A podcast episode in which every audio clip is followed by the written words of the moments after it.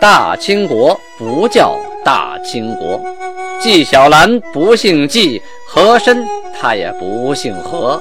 孝庄绝对不能称呼自己是孝庄，叫声小主那是你信口开河。摆手绢的那都是妓女，绝对不是格格。要想了解真正的清朝历史，请听由俊贝勒播讲的《清通鉴》。听众朋友们，大家好，咱们继续播讲《清通鉴》。上次讲到清太宗天聪八年，农历的甲戌年，公元一六三四年，也是明朝的崇祯七年。上次讲到啊，一些汉官呐，啊向上反映，找户部说我们这瞌税呀，还有徭役呀太繁重了，我们受不了，我们待遇啊没有那个呃女真人好，那我们得得申请提高待遇。皇太极啊，强压怒火，跟他们啊晓之以情，动之以理啊。继续说，上次呢说到这个派丁应差的问题，皇太极说：“你们觉得待遇不够好，那现在让你们跟我下边的诸身啊一样待遇，我怕你们受不了啊。”好，从今以后，以前诸身啊是三丁。就是出兵三丁抽一个，就是出去打仗的时候，三个男人有一个出去打仗，啊，今天让你们跟诸身一样待遇，怎么样？受不受得了？其实这个汉人呢，呃，选兵啊，选的并不多，达不到那个三抽一这个程度。这要一按这个程度来，他们更惨了啊，留在家里的人更少了。皇太极一看他们下边表情，嗯，知道怎么回事了。哈哈，赔了吧？啊，心里想，嘴上没说啊。继续说，你们了解吗？这女真人的苦啊，可不只指呃三丁抽一啊这一点呢。比如说吧，每个牛录下啊，守台的，就是驻守边台的，还有负责淘铁的，这冶铁的，以及一切什么木匠、瓦匠，什么一切工匠，还有牧马人，还有旗下听事。啊，就是管事、临时派的那个传事的等等等些这些杂役，所出啊，就是每个旗要出不止三十多人呢。这每个旗要，你共每个牛录要出三十多人去应这个差啊。而这样的话呢，十家就有四家要出去应差。还有就是女真人啊，刚刚把地开荒弄好了，刚种了一年，又有好多新来投奔的，分给他们地呀。分给谁的？就从我们女真人的手底下的地往外边拨，种好了也不归你。这事儿你们汉人没赶上吧？啊，你们也想按着来吗？还有，女真每一个牛录底下都要出女人三口，啊，就三个成年妇女当男人用，干什么呢？去烧盐。那我们得熬盐呢，啊，到营口那去熬盐。同时呢，女真每个牛录。还有其他的差役和职责，比如啊，呃，捕兽下家的抓禽兽啊，还有攻朝鲜的使臣啊，驿站马的草料啊，养马喂马，还有修筑边境的四城，还有出征行猎后巡视边墙，还有守备了的门，还有派兵防守巨流河等等等等，很多的事情啊，都是从女真的牛录里边。啊，抽调人口这些事儿呢，一旦有了啊，都找的是女真牛录啊。什么时候找过你们这些汉人呢？啊，你们再听一听啊，每个牛录要有两匹哨马啊，就是每个牛录准备养两匹马，这两匹马呢是作为前锋用的，放哨巡查用的，公家使用。每次要是马病了、死了怎么办？大家要摊派。大家是平均啊出钱买新马，遇到征瓦尔喀啊，有每个人还要喂马两三匹去从征。每个牛路啊还要派护军十名，这个护军呢就不算是八旗里的部队了啊，属于巴亚拉军，是独立的一支啊中间的部队啊，往来呢要报信儿啊啊负责守卫啊，而且护军这些马呀，由他们自己来喂养，就是你带着马去，你自己管，这都是每个牛录必须要做的事儿啊。还有各国人投诚啊，向我投奔我来了，我现在得分他们房子，分他们屯子呀，分谁的呀？就让这些女真人迁走啊，把现成的村子房子留给人家住啊，还还把上一年打的粮食留给人家吃啊。同时，我每次还命令女真人啊，把米酿酒啊，准备好酒食，还有打猎取来的那个野兽的肉，都分给这些心腹的人。啊，让新来的人有酒喝，有肉吃，有粮食吃，有房子住，有地种，还给他们发躺金。说这些都从哪儿来呀？都是从女真的牛录里边来呀，跟你们汉人有关系吗？还有，跟朝鲜贸易布匹，让谁去送啊？都是女真人啊，我下边的诸身，他们负责运送啊。边城的女真啊，还有教兵之意。什么是教兵啊？就夏天需要冰怎么办呢？说冬天把冰啊从河里取出来，取出来运运到地窖里边啊，保温，藏到夏天时候用。那只能那样，夏天哪来制冰啊？没有冰箱，没那个技术啊，是吧？这个活也没找你们汉人干过吧？啊，你们也想争这个活吗？还有每年迎接新投奔过来的胡尔哈的部民啊，就要在教场。要人专门看守他们带来的皮子啊，这些活很惨的，大冬天的看皮子，还要给人运送柴火、水。蒙古、朝鲜的使者来了啊，住在沈阳的护军贾拉格真还要每个出一人运送水草，你喂他们来时候的马呀、骆驼呀、牛啊，这些活找你们干过吗？到了夏天啊。还有采青草的活还有采人参的活还有负责往朝鲜啊去送货卖货的活每一期，每一期呢还得有义务派出一户人家驻扎在边防地区，啊，负责呃巡逻，还有稽查有没有私自啊逃到国外的人呢，或者是逃进来的人呢？每每一期呢还得派出一户专门呢负责驻扎在。沈阳的渡口负责看守船只，那船得有人看呢。啊，平常不开船，说船在那放着，被人偷了呢，烧了呢，坏了呢，是吧？这些都是女真人要做的事情。难道你们都想抢吗？朱深做了这么多，你没看到？今天满汉都是一国之人了，你们还不知道人家的徭役多少？过来啊，就说自己多，说自己背于女真诸身啊。而女真诸身的徭役之多，比你们多三十多项啊！皇太极说完之后啊，这些人是满脑门的大汗呢啊，灰溜溜的都走了。后来呀，汉军的总兵官石廷柱啊，就把贝玉等八人都给捆起来了，捆起来了，给送到皇太极面前请罪，说这些人呢，实在是，哎呀，有点给脸不要脸，不知好歹，得寸进尺。蹬鼻子上脸，太过分了！这个您该怎么惩罚怎么惩罚，我也有罪啊，没管好下属。皇太极说什么呢？说我要想治他们罪，恐怕以后就没人敢说话了。哎呀，解开了吧，算了算了算了啊！皇太极当时说的是：若加以罪，则后无复言者，并视之。哈，呃，就这个意思。所以皇皇太极是很宽宏大量的人啊。转过头说说明朝这边。就在当月，明廷啊啊，以延绥巡抚陈其瑜总督河南、山西、陕西、四川、湖广五省的军务。为什么呢？因为这个义军呢，在这个五省啊转着圈的打，跑来跑去的。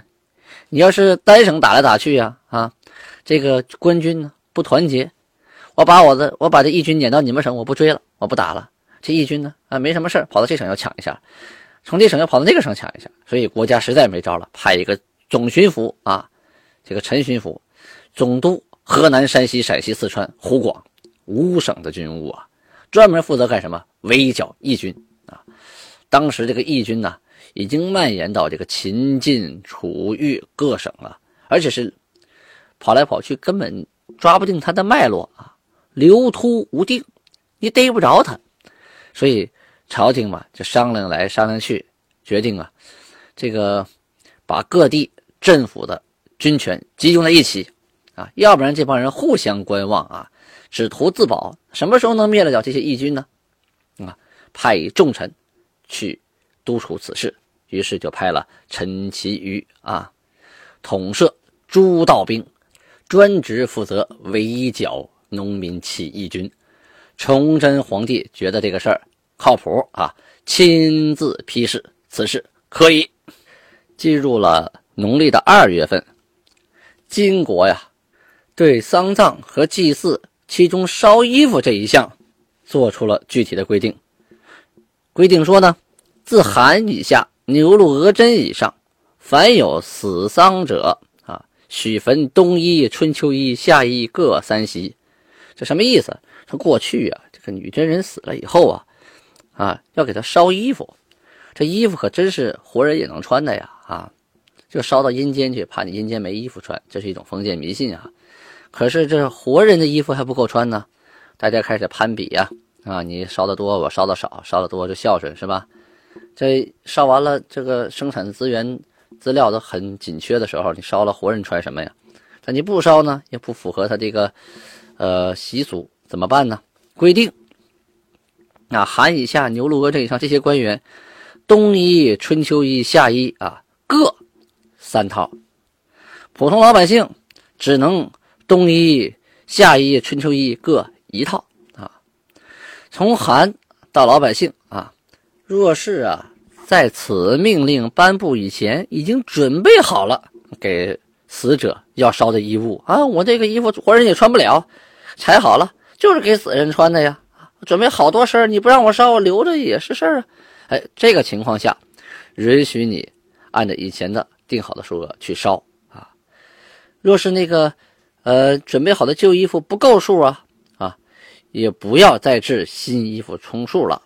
谁也不要超过规定的数量啊。如果你没有以前的旧衣服要烧，你就制作新的衣服拿去烧，被人告发了，告发的人允许离开自己的主子。再有呢，你烧了多少件衣服，或者是你准备烧这些衣服啊，照数上缴，其中两份呢交官府，另一份呢奖给告发之人。同时，这个牛录啊，这牛录的领导就是牛录额真和袋子，还有张京，都给予处分啊，该怎么处分怎么处分。定完这条规矩之后呢，又定了一条规矩，这个是殉葬的规矩，这个。现在的金国呀，还处于奴隶社会的末期，封建社会的初期啊，还是有殉葬的习俗出现。这里呢，国家就规定说，平常啊，夫妻两个人啊过得相濡以沫，特别好，感情特别好。丈夫死了，允许他的妻子殉葬啊，同时呢还进行表彰。但是如果妻子她不想殉葬，啊，而他自己呢，逼着他的奴婢啊，或者家里的丫头什么谁谁谁去殉葬，带着他去死。这种情况下，他的妻子犯的是死罪啊！你不能逼着别人去殉葬，你自己不想殉葬，你逼着别人殉葬，你死罪。当然了啊，你不愿意殉葬，也没人逼你啊，你看你自愿这事儿，没人规定。同时还说呢，夫妻两口子如果活着的时候过得不好，那就坚决不允许啊这个妻子殉葬，也不允许他的奴婢呀、家里的丫头啊殉葬都不可以。谁要是啊违反了这个条例啊，私自的去殉葬，本身你和你丈夫生前关系就不好，大家都说了他俩关系不好啊，丈夫死了自己想留个贞洁啊，也去殉葬。这样的情况下，尸体刨出来，抛尸，扔外边，喂狗，哎，这就是当时的规定，狠不狠？同时呢，还命令，就说这还不算啊，这个女人她家她娘家还得陪出一个女人来，一起入关，就是罚你们一个女人，你们缺了一个女人啊，入关，就是说归公家所有，谁告发啊？这个告发之人就可以离开自己的主子，同时呢，被告发的这一家啊，知错明知道错还犯的这一家人，也要受到相应的惩罚。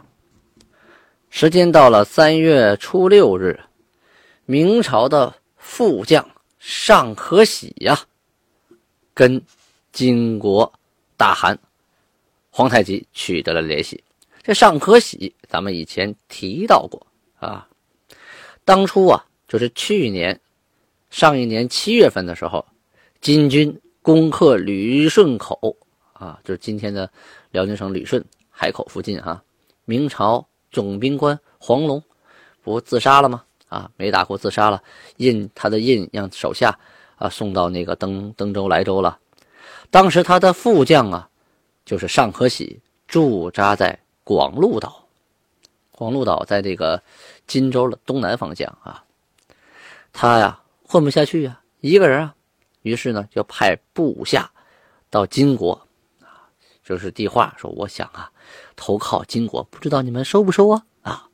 就是本年就到了今今年的正月初八的时候，皇太极啊派遣程正，这是个官职名称啊，程正、车尔格，还有文管的范文成，这范文成是那满汉都通的人，还有卡姆图啊，这三位带着八位官员和每个牛录下派出的两个士兵和司役一名，这个一名杂役啊，去哪儿呢？去海岛上。探一探这个尚可喜的虚实，啊，你是真心投诚啊，还是什么鬼阴谋诡计呀？我得去考察一下，调查一下。啊，打听到呢，这个尚可喜呀，已经于十九日啊去征长山岛了。长山岛也在新荆州那个东南方向，去征了长山岛。后来呢，又在二月初二了，招降了石岛。这一下子，他就凑了三个岛的啊人马，作为这个见面礼呀，来投奔皇太极。他向皇太极奏报说呀：“臣已率三岛官员、兵民于二十六日至海州，就今天的海城啊。尚可喜归降金国后啊，金国给他升了一个官升为总兵官啊啊。”并且把他安插在海州附近，俨然成为海州地区一个老大。也就是说，现在辽宁省的海州地区曾经有一段时间，那是尚可喜的地盘啊，人家说一不二的地方。这回呢，辽西这边的汉军部队就有两条了，一个是孔有德和耿忠明的部队，还有一个是尚可喜的部队。怎么来区分呢？皇太极啊，命令孔有德和耿仲明改旗啊，不用黑旗了。改成白香皂，什么意思呢？不是我们使的洗脸那个白色的香皂啊，是拿白旗啊镶在黑旗上，就是黑旗镶白边啊。满语说出来就是库布克撒哈连，就是镶了边的黑旗啊，叫白香皂啊，不是洗脸的白香皂啊。啊，他们以后就用了镶了白边的黑棋。尚可喜的棋是什么颜色呢？是用皂棋，就是黑棋中间来一个白圆心啊，有点像太阳旗哈。一个黑旗中间有个白圆这样的话，一个是黑棋白边一个是黑棋白圆好，这两个棋就不一样了，就区别于八旗这两个部队是区别于八旗的独立的两支独立旅啊，相当于这个意思。为什么要这样呢？因为部队打仗啊，行军呢，啊，他们头型差不多啊，穿的也差不多。下边士兵看什么呀？看大道，就是看我们那个最大那杆旗，旗举着高高的，迎风飘扬。旗在哪儿，我在哪儿；旗往哪指，我往哪儿打。他过去是看军旗说话的啊。这军旗一变有旗语啊，所以这当兵的，如果你看错了旗，一个打打乱套了，你所以说你汉军混在一起了，分不清谁是谁的了。那尚可喜、耿忠明的部队跑到孔有德这边来了，啊，或者是说这汉军跑到八旗那个，呃，女真八旗的部队里去了，那也乱套了，那怎么办呢？就单独给他们用了不同的旗，他们也是将来呀，呃，汉军八旗的前身，啊，这个时候汉军八旗还没有彻底建立，照这么发展下去呢，这个汉军八旗呀，逐渐就离成立不远了。好咱们今天时间呢讲到这儿，明天接着讲金国定都城和八旗直官名。亲爱的听众朋友们，感谢您持续的收听《青铜剑》安布拉巴尼哈，千万不要忘记了在喜马拉雅 APP 上点击订阅《青铜剑》，就是打开《青铜剑》的界面，中间左侧会有一个小五星，右边写的“订阅”两个字，点完它就变颜色了。下次呢，就可以在最底下的“我的”里边找到您订阅的《青铜剑》了，啊，就不用再找来找去了，很麻烦。最关键的是，喜马拉雅是根据订阅量来排名的，《青铜剑》十五万人在收听，可是订阅的只有不到三千人，这是什么情况？订阅是免费的，不收钱，还请大家动动手指帮帮忙，安布拉巴尼哈。